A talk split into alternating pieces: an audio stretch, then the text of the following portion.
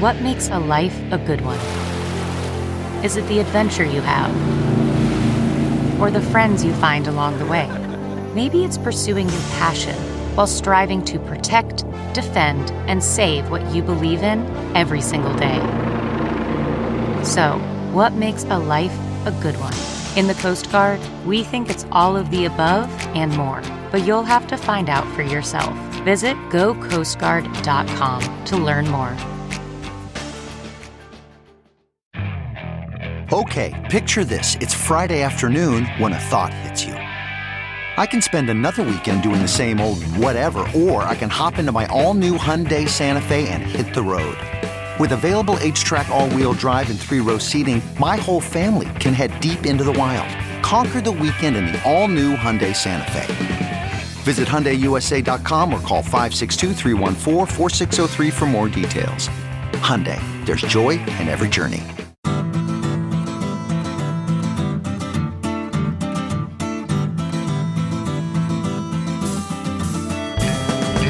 Welcome to the Sinica Podcast, a weekly discussion of current affairs in China, produced in partnership with the China Project. Subscribe to Access from the China Project to get, well, access. Access to not only our great daily newsletter, but to all of the original writing on our website at thechinaproject.com. We've got recorded stories, essays, and editorials, great explainers and trackers, regular columns, and of course, a growing library of podcasts. We cover everything from China's fraught foreign relations to its ingenious entrepreneurs, from the ongoing repression of Uyghurs and other Muslim peoples in China's Xinjiang region to Beijing's ambitious plans to shift the Chinese economy onto a post carbon footing. It's a feast of business, political, and cultural news about a nation that is reshaping the world. We cover China with neither fear nor favor. I'm Kaiser Kuo, coming to you from Chapel Hill, North Carolina. Joining me from the thickets and brambles of storied Goldkorn Holler out there in Middle Tennessee is Jin Yumi, also known as Jeremy Goldkorn, who is taking time away from his balloon and drone launch center that he's built on, on his property, uh, where this very afternoon he plans on setting up a fifth craft, this time shaped like a giant alpaca or a grass mud horse, uh, which he's hoping will be taken down by an F 22. You've done pretty well so far. I think you're four for four. Uh, tell us how many of your vehicles have already been down exactly? no, no, none of them. None of them, Kaiser. Uh, as uh, somebody oh, from on. the, uh, I think the State Department said yesterday, n- none of these things were extra extraterrestrial uh, craft. So that rules mine out. right, right, right. But do greet the people. Hello, people. Um, I hope at least they were electric powered. Absolutely. Okay, no, that's good because we're talking all about electric vehicles and the batteries that power them today. We are pleased to be joined by Henry Sanderson, a former reporter for the AP and for Bloomberg, who now serves as executive editor for Benchmark Mineral Intelligence, which is a provider of data and analysis for the lithium ion battery supply chain. Henry worked for many years in China and is a leading expert on electric vehicles and the batteries that power them. He's the author of the fantastic 2022 book, Volt Rush The Winners and Losers in the Race to Go Green, a book that reminds us of the very ugly fact that the metals that are needed to make electric vehicle batteries need to be dug out of the earth and processed in ways that are anything but environmentally friendly. Uh, Henry, I've talked to you a few times before, and it's a delight to welcome you to Sinica. Thanks for having me. Yeah, Henry, great to have you on at last. Thank you. Henry, could we start with some numbers? Could you give us a sense of just how big a player China is in the uh, battery and electric vehicle sector? The batteries themselves, from the mining of key metals like lithium, cobalt, and nickel, to the processing of these metals, uh, to the actual uh, finished car. Yeah, thank you very much for having me, and I look forward to uh, to the discussion.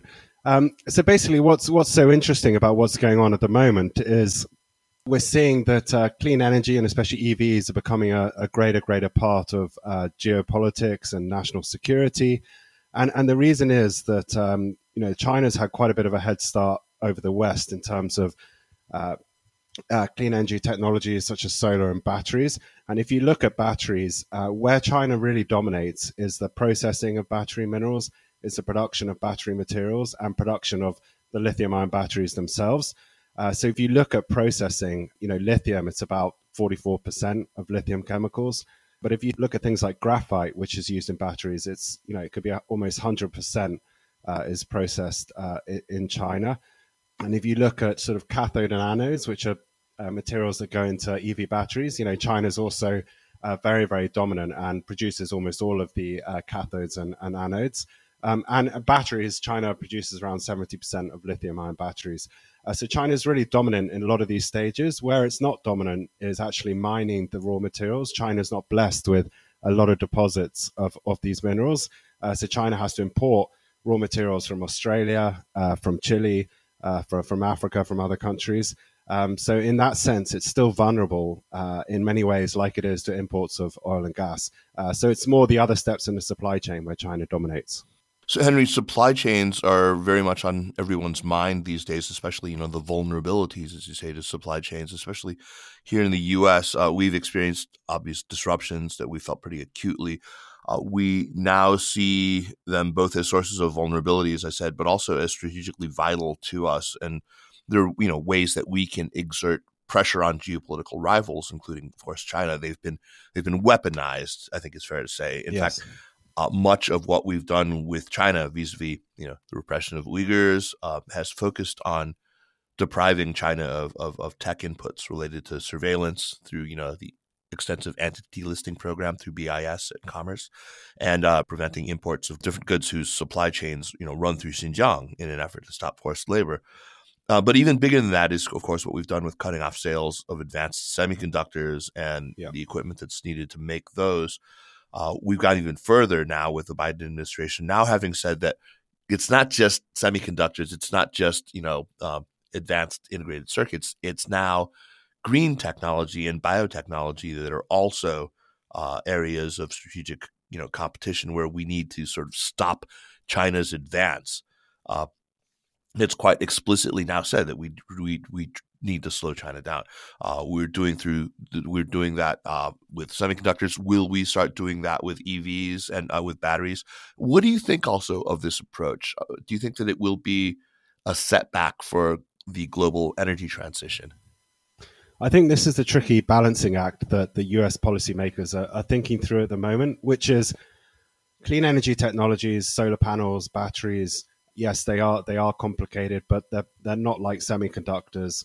They're not like future of AI, etc. So, uh, you know, what actually is the national security risk of of having Chinese solar panels or, or, or China batteries?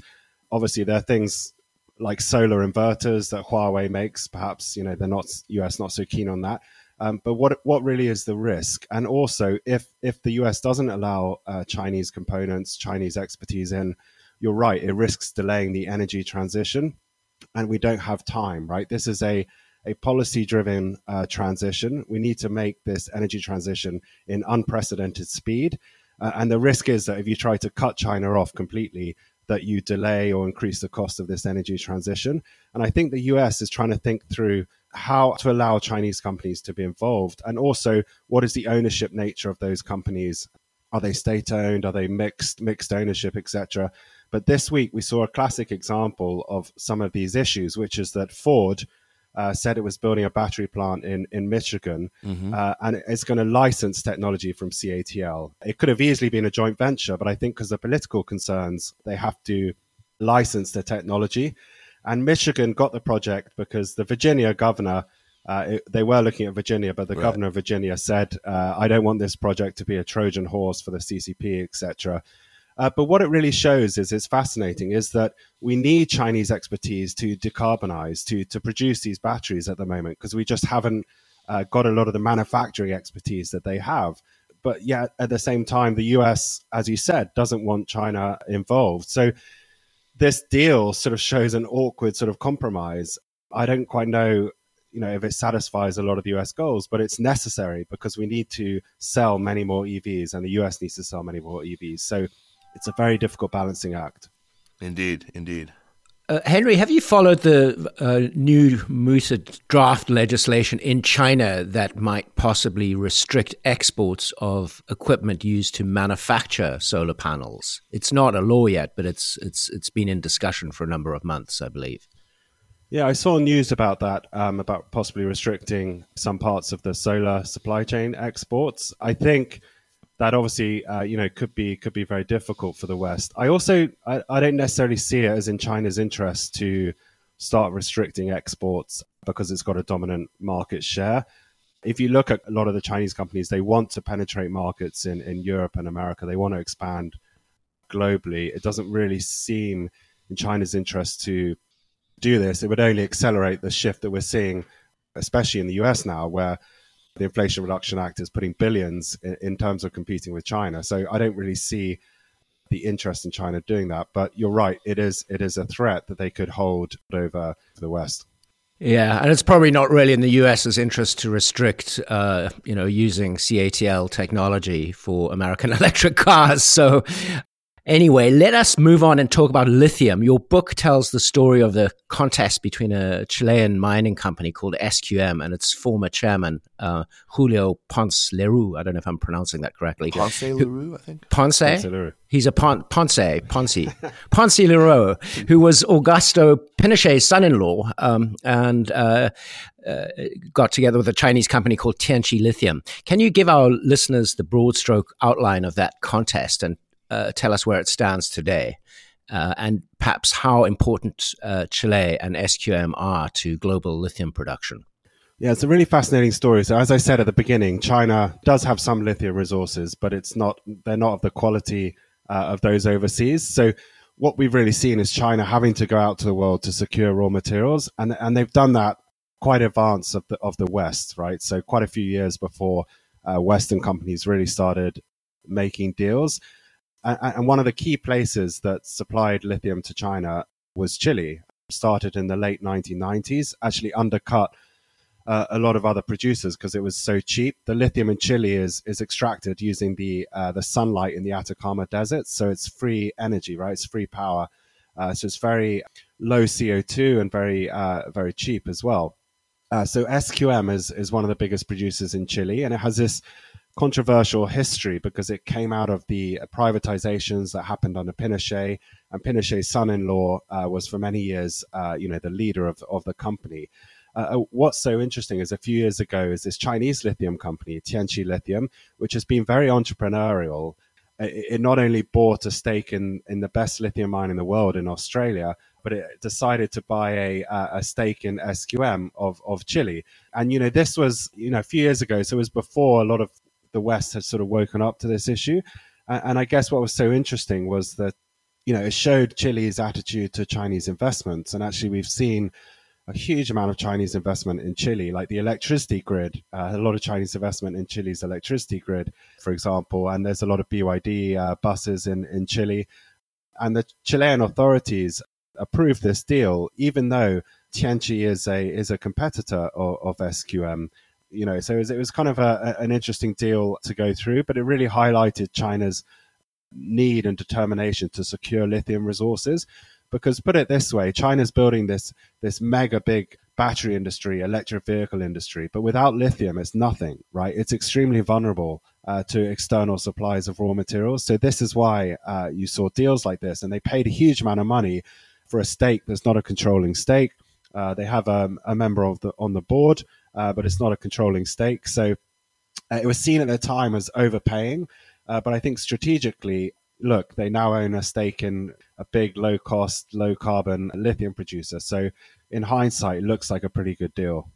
Where where else are they right now? So you said they, they bought a big stake in an Australian lithium producer and in Chile now. Uh, where else around the world are, are Chinese companies investing in in raw lithium resources? So you've seen a lot of investment going into Argentina, um, huge amount of investment going into Argentina. You've seen uh, investment going into Africa. A lot of the lithium projects in Africa being developed now, owned or invested in by Chinese, uh, Zimbabwe, DRC, etc. So we've really seen Chinese companies being very quick-footed and, and aggressive. And I think one of the really interesting things about the geopolitics is, as I said, Chile and Argentina you know they're not really that opposed to to Chinese investment, and the you know in a way uh, China's been quite successful in winning these countries over. Um, you know, to their side, if so to put. You know, Argentina signed up to the the Belt and Road uh, last year. Uh, Chile's a member of Belt and Road. China's their biggest trade partner, um, and we don't see Chile and Argentina participating in U.S. Uh, led uh, initiatives such as the Mineral Security Partnership, which is an initiative uh, by the US and, and Europe and others. Uh, we don't see Chile and Argentina getting involved. So it's quite interesting geopolitically that these two countries uh, are, are quite open to Chinese investment. Uh, Henry, just now you mentioned in passing the DRC, the Democratic Republic of Congo. Uh, you devote a lot of your book to cobalt. I mean, we all think of lithium ion batteries as being primarily lithium, but of course, cobalt, nickel, as you say, graphite, all really important uh, components of it That's as right. well. Uh, it seems like an awful choice when it comes to cobalt between working with, on the one hand, this Swiss based multinational Glencore and its let, let, us say, highly problematic partner there in the DRC, Dan Gertler, um, who has been sanctioned by the U.S. under the Global Magnitsky Act. And on the other hand, you know, working with Chinese brokers who often buy from the, these so-called artisanal yeah. miners that you do such a good job of talking about in, in, in the book, which really means, I mean, artisanal miners is a very nice euphemism for, yeah. of course, these dangerous small-scale operations that often employ child labor. So, what's a battery company to do? It seems like it's a choice of evils when it comes to the DRC.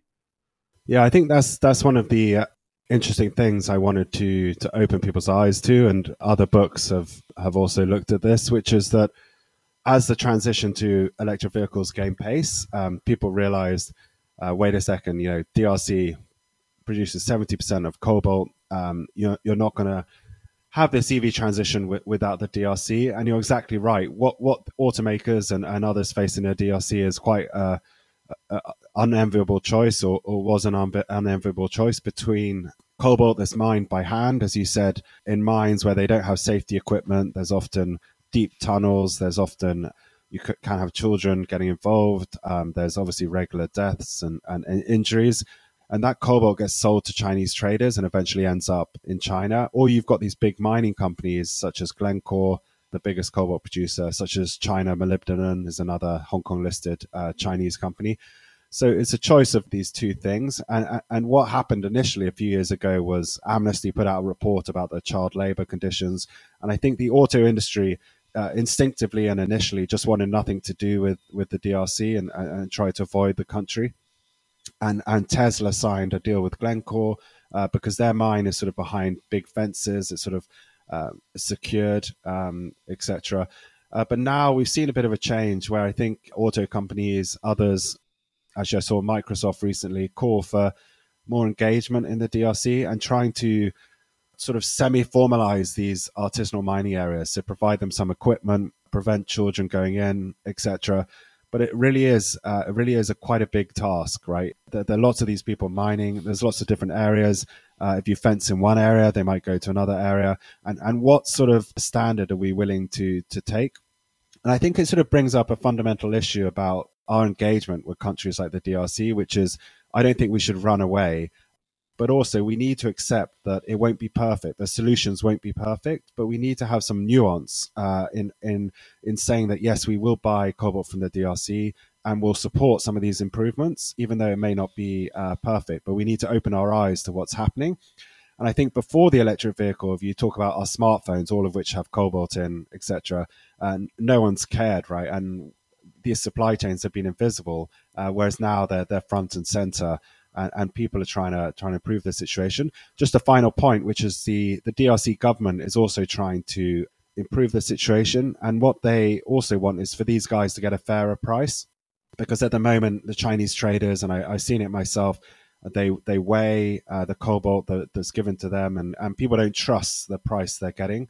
So the DRC government's keen for them to to get a fairer price. So yes, this is this is all part of the electric vehicle supply chain. And it is an extraordinary illustration of contemporary inequality, isn't it? Because the people who run the companies that make the electric cars and the batteries and the phones are the world's richest people. They're the bajillionaires. And the people uh, mining the cobalt are some of the world's most miserable people right now. Yeah, yeah, that's ex- that's exactly right. Yeah, it's uh, it's a stark um, indication of the inequality of our of our supply chains. And I think the problem also for the DRC is it doesn't get a lot of the value add from the cobalt. So as I said, it gets exported to China where it's processed and turned into battery materials. So you, if you think about where the value is going, uh, China takes a lot of the value of that material. So the DRC wants to build more of a supply chain in the country. You know, it's an interesting country. They've got lots of hydropower. They've got young populations. So uh, has a lot going for it. But we need to engage uh, with the DRC, and I hope we'll see more investment there as well.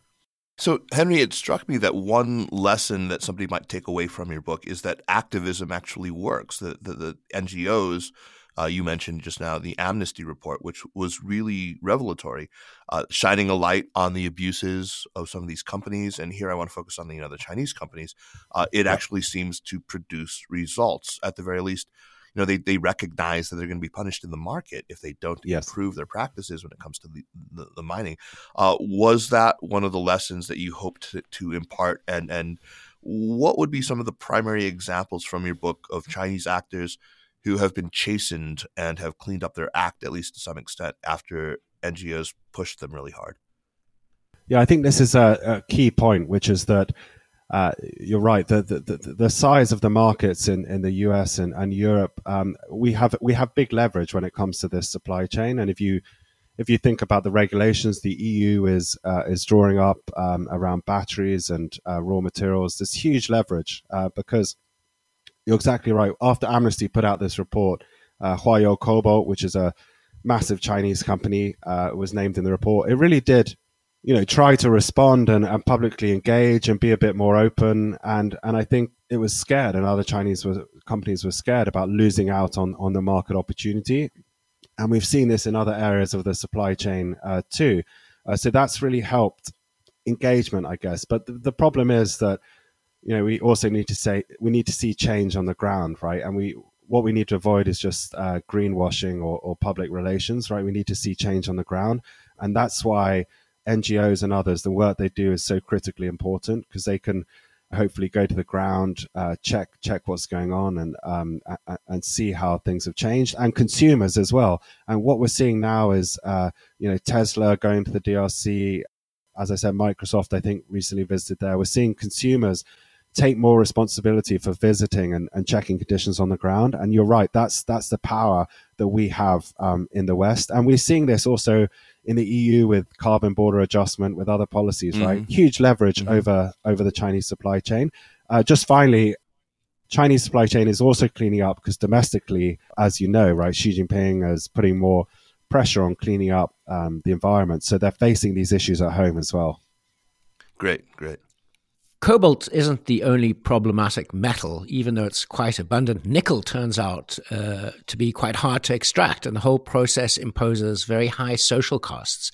Can you talk about the problem of nickel, Henry, and what China's done in Indonesia with nickel mining and processing? Yeah, so it's really interesting. So, you know, in my book, I, I hope to give an idea of um, these new countries that are emerging as powerful in this uh, post or this energy transition, right? Um, as we move from fossil fuels to, to clean energy uh, it's interesting to see which countries are, are coming up as becoming more influential. And DRC we we mentioned, um, but Indonesia is is so important now to the energy transition, and I think it's it's gaining a lot of uh, geopolitical uh, clout because um, most of the nickel for this decade is going to come from Indonesia.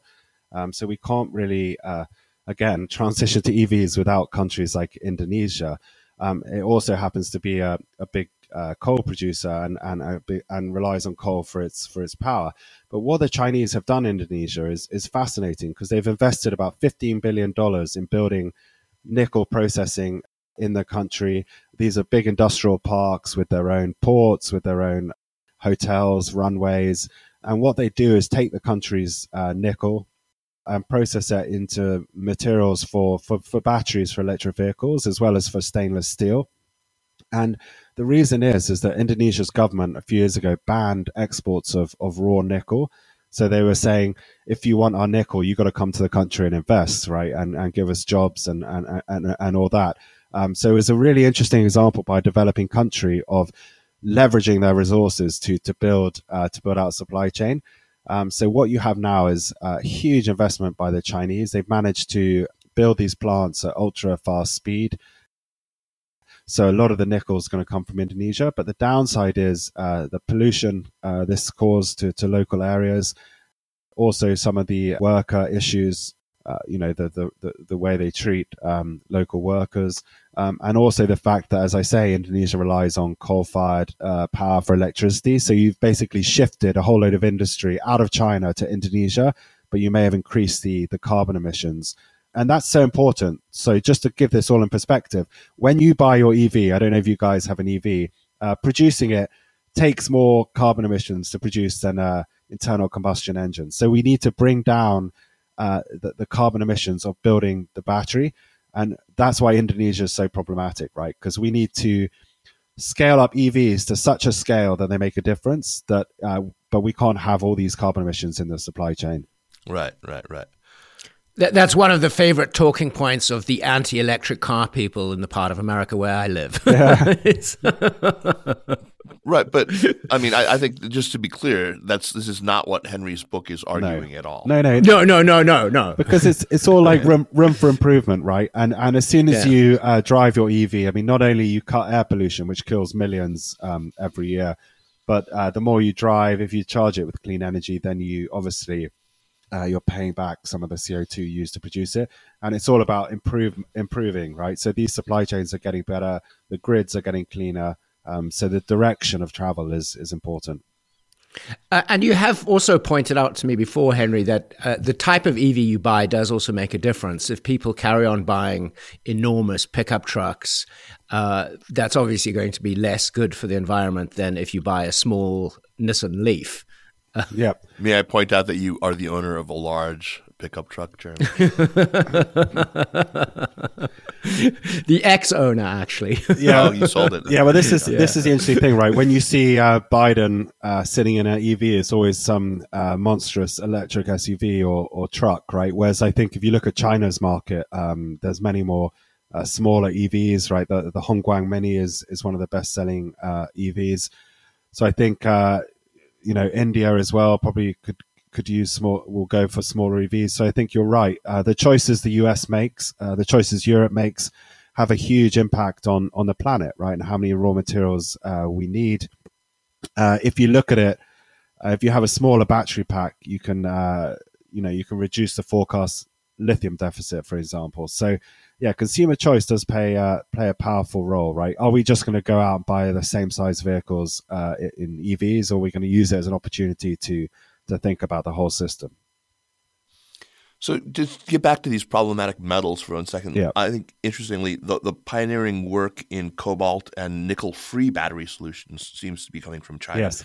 Uh, can you talk about what BYD is doing in LFP or lithium yep. iron iron phosphate batteries, and uh, you know what are their shortcomings, uh, and what about sodium ion batteries, which is another potential area. Yeah, yeah. So it's, it's really interesting. Um, if you if you talk about the problems I've raised in my book, there are there are solutions, and this is what we need to stress all the time: is that innovation um, and, and, solutions can can always uh, be found, and we shouldn't be uh, too too downhearted and right. LFP is one of those uh, is one of those innovations. You know, it's not a new uh, chemistry. It was actually invented in uh, in North America.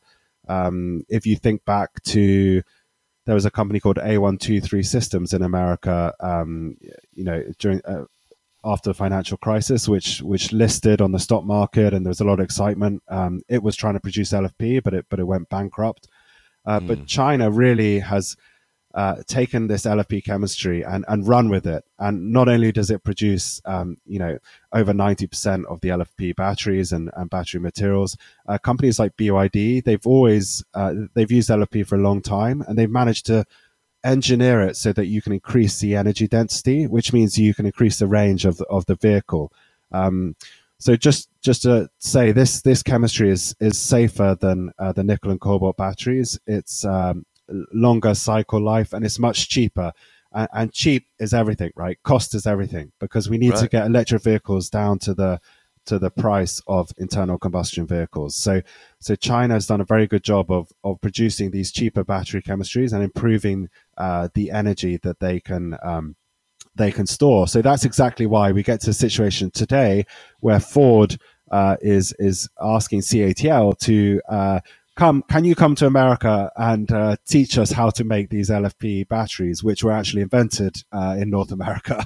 Um, so that's that's the situation, right? So China has total expertise now in producing LFP batteries and LFP uh, battery materials.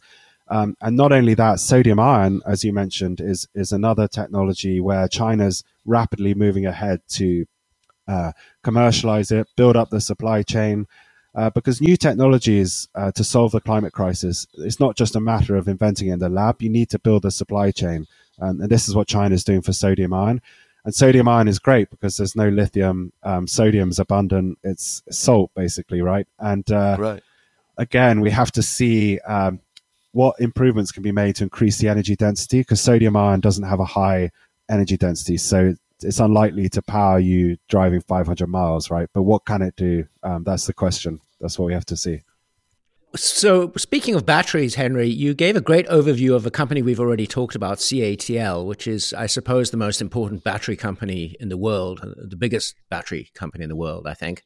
Uh, could you talk about that company for the Sinica audience and tell us about its remarkable rise to dominance? Yes, I think CATL is, is a fascinating story. Um, and it's just a number of these Chinese companies that, as I'm sure you're aware, are, are very entrepreneurial, very fast moving, and also have you know have generated uh, tons of billionaires. Right? If you look at um, the billionaires in China, a lot of them from the green energy sector, uh, and CATL is is right at the top.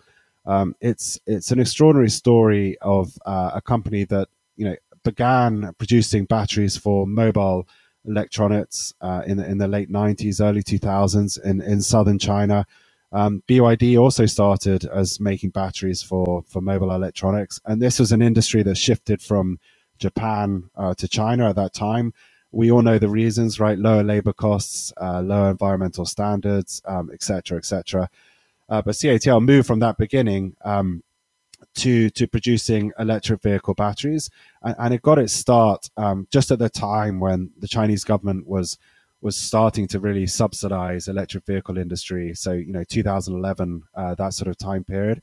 Uh, you know, post the financial crisis, and and it really could see what was coming, what the Chinese government uh, wanted to do, and uh, it was interesting that um, you know BMW in China was one of its first customers. That and BMW really really ha- helped uh, CATL develop its uh, batteries, but it just grew so rapidly, uh, invested so heavily to today, where you get a situation where it's almost too big. Right? It's uh, it supplies uh, so many automotive companies and also a lot of the Chinese startups. And, and what we're now seeing is interestingly that it's investing in more uh, Chinese uh, electric vehicle startups. Um, it has a, a project with Huawei, um, uh, EV EV project with Huawei, and it also contributed to um, financing uh, this uh, last week of, Zeekr, which is a, a brand by Geely. So CATL is really got its tentacles in in all areas of this industry, and it's just so so big, right? It's uh, got a plant in Germany, in the heart of German's auto industry. It's going to build a plant in Hungary, the biggest uh, FDI in Hungary's history. And as we, as I said, it's going to build this plant uh, with Ford as well in in Michigan. So you've ended up in a situation where the entire auto industry is in a lot of ways reliant on this Chinese company. CATL perhaps is the most famous or perhaps most dominant, but uh, Chinese owned companies generally have come to dominate uh, just about the mining uh, of the metals needed, but certainly the downstream processing and production of key metals and of the batteries themselves.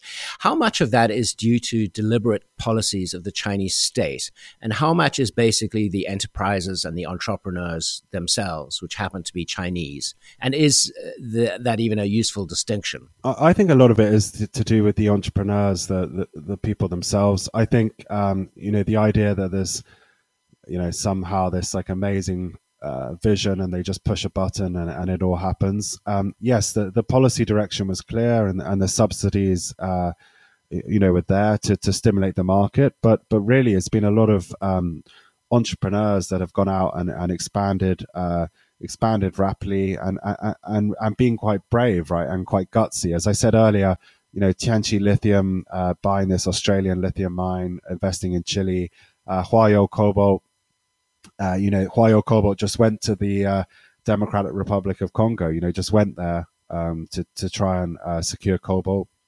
Uh, CATL, as we've talked about, but there's loads of others who have, uh, you know, been quite entrepreneurial, moved really fast, and and managed to, I guess, get get lots of financing to to expand capacity.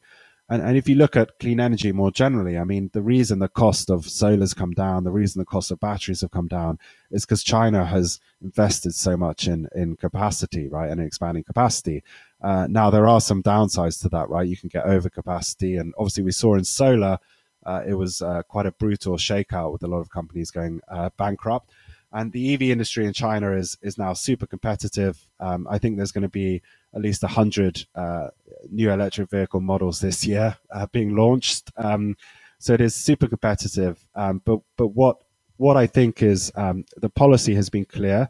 You know, we're seeing that in the US now with the Inflation Reduction Act, but obviously people worry it could change if administrations change, right? Whereas I think China, the policy has been clear, the subsidies have been clear, and and the financing has has got behind uh, got behind the industry, right? We're seeing uh, we've seen a lot of big financings that have been done. The capital's got behind the industry. So, I mean, if I was to summarize that answer, I would say you, you, your your point of view is that it is the entrepreneurs and the enterprises that have really pushed China ahead, but they've done so with the uh, support, financial and otherwise, of of the government. I think yeah, it's an interesting point because we're seeing with the Inflation Reduction Act in the US very much the same philosophy, which is you set out a clear policy, you provide you know lots of generous subsidies, but the government dollars can't do it all, right? You need the private sector to to go in and and realize the policy direction to be to be catalyzed by by government investment and to jump on the bandwagon, right? And that's that's what happened in China, really. It's interesting because uh, you know the U.S. and other and Europe as well. They're now looking uh, to learn a lot about industrial policy, right? And uh, industrial policy is uh, in vogue at the moment. So um, but but the interesting thing I think, as I said about China, is not just a state-directed, uh, state-owned thing. It's been quite um, entrepreneurial and a lot of private um, entrepreneurs. I think what we what we're seeing though is um, there are companies which have mixed ownership. You know, this is a, a thing that's emerged in in China, right, where you may have a local SOE owning a stake in in the company, um, so it's not completely state-owned, but it has some uh, state backing or you know backing by state funds, um, etc. So yes, the state's not completely absent, um, but uh, you have seen a lot of private capital as well. Henry, just now you talked about how the Europeans and the Americans are looking to learn about industrial policy. But in the later chapters of your book, you uh, talk about how the Europeans have made pretty considerable progress toward creating their own domestic battery industry. Uh, what lessons should we be learning from them? Uh, what what should the U.S. be looking at? Uh, you know, what have they done right, and uh, what could we pick up on? Yeah, it's a good question. So I think now the Europeans are, are looking at the US and thinking, you know, holy shit, we need to um, to step up a gear. But you're right. Uh, we did see an example in Europe, a company called Northvolt I write about in in Sweden, right. where you know it's a really interesting story where from nothing uh, they created a a battery company to to challenge um, Asia's dominance, to challenge China's uh, dominance. And I think a lot of the lessons we saw from that were uh, they they did get um, you know government support, a European Investment Bank, um, others like that supporting it, but they also had good engagement from customers and big car companies like Volkswagen, um, etc. So they had a lot of support from all the people that mattered, um, and I think um, for sure the European um, the European help they got was was was critically um, important. Everyone sort of got behind them and was quite unified in in supporting them. But you know, it's it's still quite early days because they've only you know they only started production. I think it was last year, so we still have to see how it's going to develop. But I think Europe was just so keen to have its own battery producer that it had to succeed. Uh, but interestingly, UK was also keen, and we've seen a failure. A company called Britishvolt uh, went bankrupt uh, recently. Uh, so a lot of people are, are, are, looking at the lessons from that um, and what happened with with Northvolt. And I think one of the key reasons is uh, getting big customers uh, on board, right, to support to support your industry. And this is what CATL did with BMW, right? Getting getting your clients on, on board early, um, as well as government policy, is is really important. Yeah, yeah, yeah, absolutely. Henry, we've touched on this uh, a little already, but uh, let me ask it in, in one explicit question. What should a consumer think about when they think about electric cars if you want to be an ethical user of motorized transport? And perhaps everyone should just ride bicycles, but if you want to yeah. use motorized transport, what should you think you know, about? It's, uh, you should think good things, right? I think EVs are great. I, I, I, I, have an EV. Um, I think it's you know what's so important when you when you get one is uh, to realize it's a better product. I think you know people used to think we had to sacrifice something to uh, to decarbonize, and I think what's interesting is it is actually a better product. It it drives much better, accelerates much better, uh, and supply chain issues, I think uh, for the consumer. Uh, should be you know do do we need to buy um, electric SUVs um, you know big big electric pickups etc uh, but also, you know, you could um, you could look at where the companies are, are sourcing their their batteries and materials, uh, how much information uh, they give. Uh, you can look at whether they are transparent about the carbon emissions of, of producing their their vehicle. Um, you know, we've seen we've seen companies being some companies be be quite transparent uh, about it, like Polestar, for example. Um, so those are all things to to look at, right? And obviously cost is going to matter a lot, right? And and I think the interesting thing to see about about China, you know, China's exporting more electric vehicles overseas uh, than than ever before, um, and I think it surpassed Germany in terms of total auto exports uh, last year. So. What we have to see now in the West is what's the Western consumer going to feel towards Chinese brand EVs? And uh, I was speaking to someone who's done some surveys, and it seems that Western consumers uh, are quite happy to to buy Chinese EVs. Uh, they're lower cost, etc. They don't necessarily think about the uh, the brand connotations, but obviously that could change as the political situation changes. But in Europe, we're going to see really soon how how consumers feel about Chinese EVs. Um, and, and, to your question, um, they should also ask questions about where where the battery comes from and materials come from. You know, we need to uh, need to keep up on the transparency, um, and we need to uh, yeah be aware of greenwashing as well. LFP baby all the way. Yeah, that's what I'm doing. Yeah, yeah. so Jeremy mentioned just sort of flippantly, but uh, I think he's right. You know that maybe we should all ride bicycles. We we ran an op-ed recently from Debbie Seligsohn uh, that argues, I think very very convincingly, that for much of the developing world, it's not electric cars that are going to make the most difference in the energy transition, but rather the combination of electrified subways and electric two wheelers, especially you know for that last mile.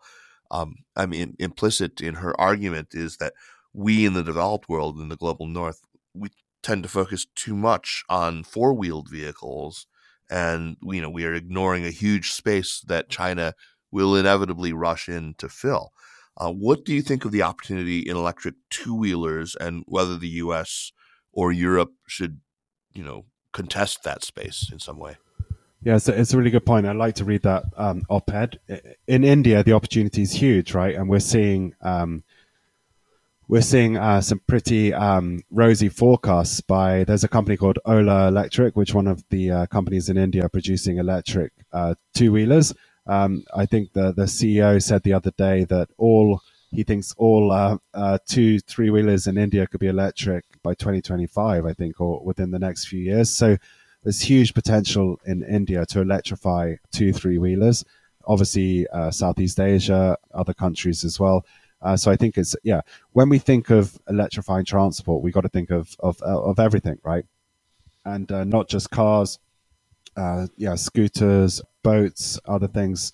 One of the interesting things about the energy transition is the multitude of applications and, and probably the multitude of solutions, right? It might not be batteries for everything. It might be uh, hydrogen for, for trucking, um, etc.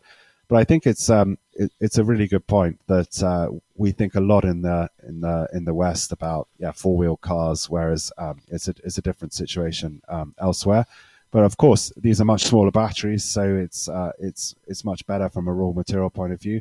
Uh, but still, the batteries need to be produced. Uh, we need to see investment um, in this sector, and I think what we're seeing in India is the government wants to stimulate domestic battery production, uh, but at the moment, it's Chinese batteries that are being used in India.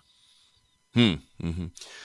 Well, Henry Sanderson, thank you so much for making the time to talk to us. And uh, once again, The book is called Volt Rush The Winners and Losers in the Race to Go Green. It is just a terrific read. Pick up a copy today. I, I can't recommend it more highly. It's really readable, full of great anecdotes. There's you know political drama in there. There's just all sorts of crazy characters uh, and some reporting from all over the world. I mean, Henry, it was an amazing book. Thank you. Uh, congratulations on it. I know that it's gotten quite a bit of critical acclaim, and it's all very well deserved.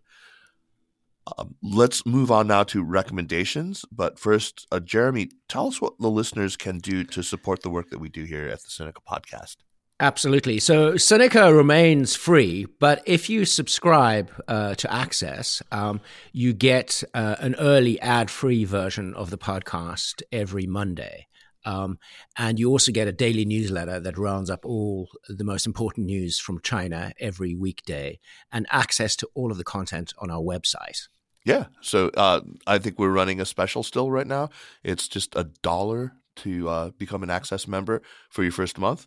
And so, uh, you know, what do you have to lose? It's yeah, check it out. It's just fantastic. And you know, Jeremy, you, you always put the uh, free Monday podcast or the ad free Monday podcast first, but really, it's the newsletter that is the great value here, right?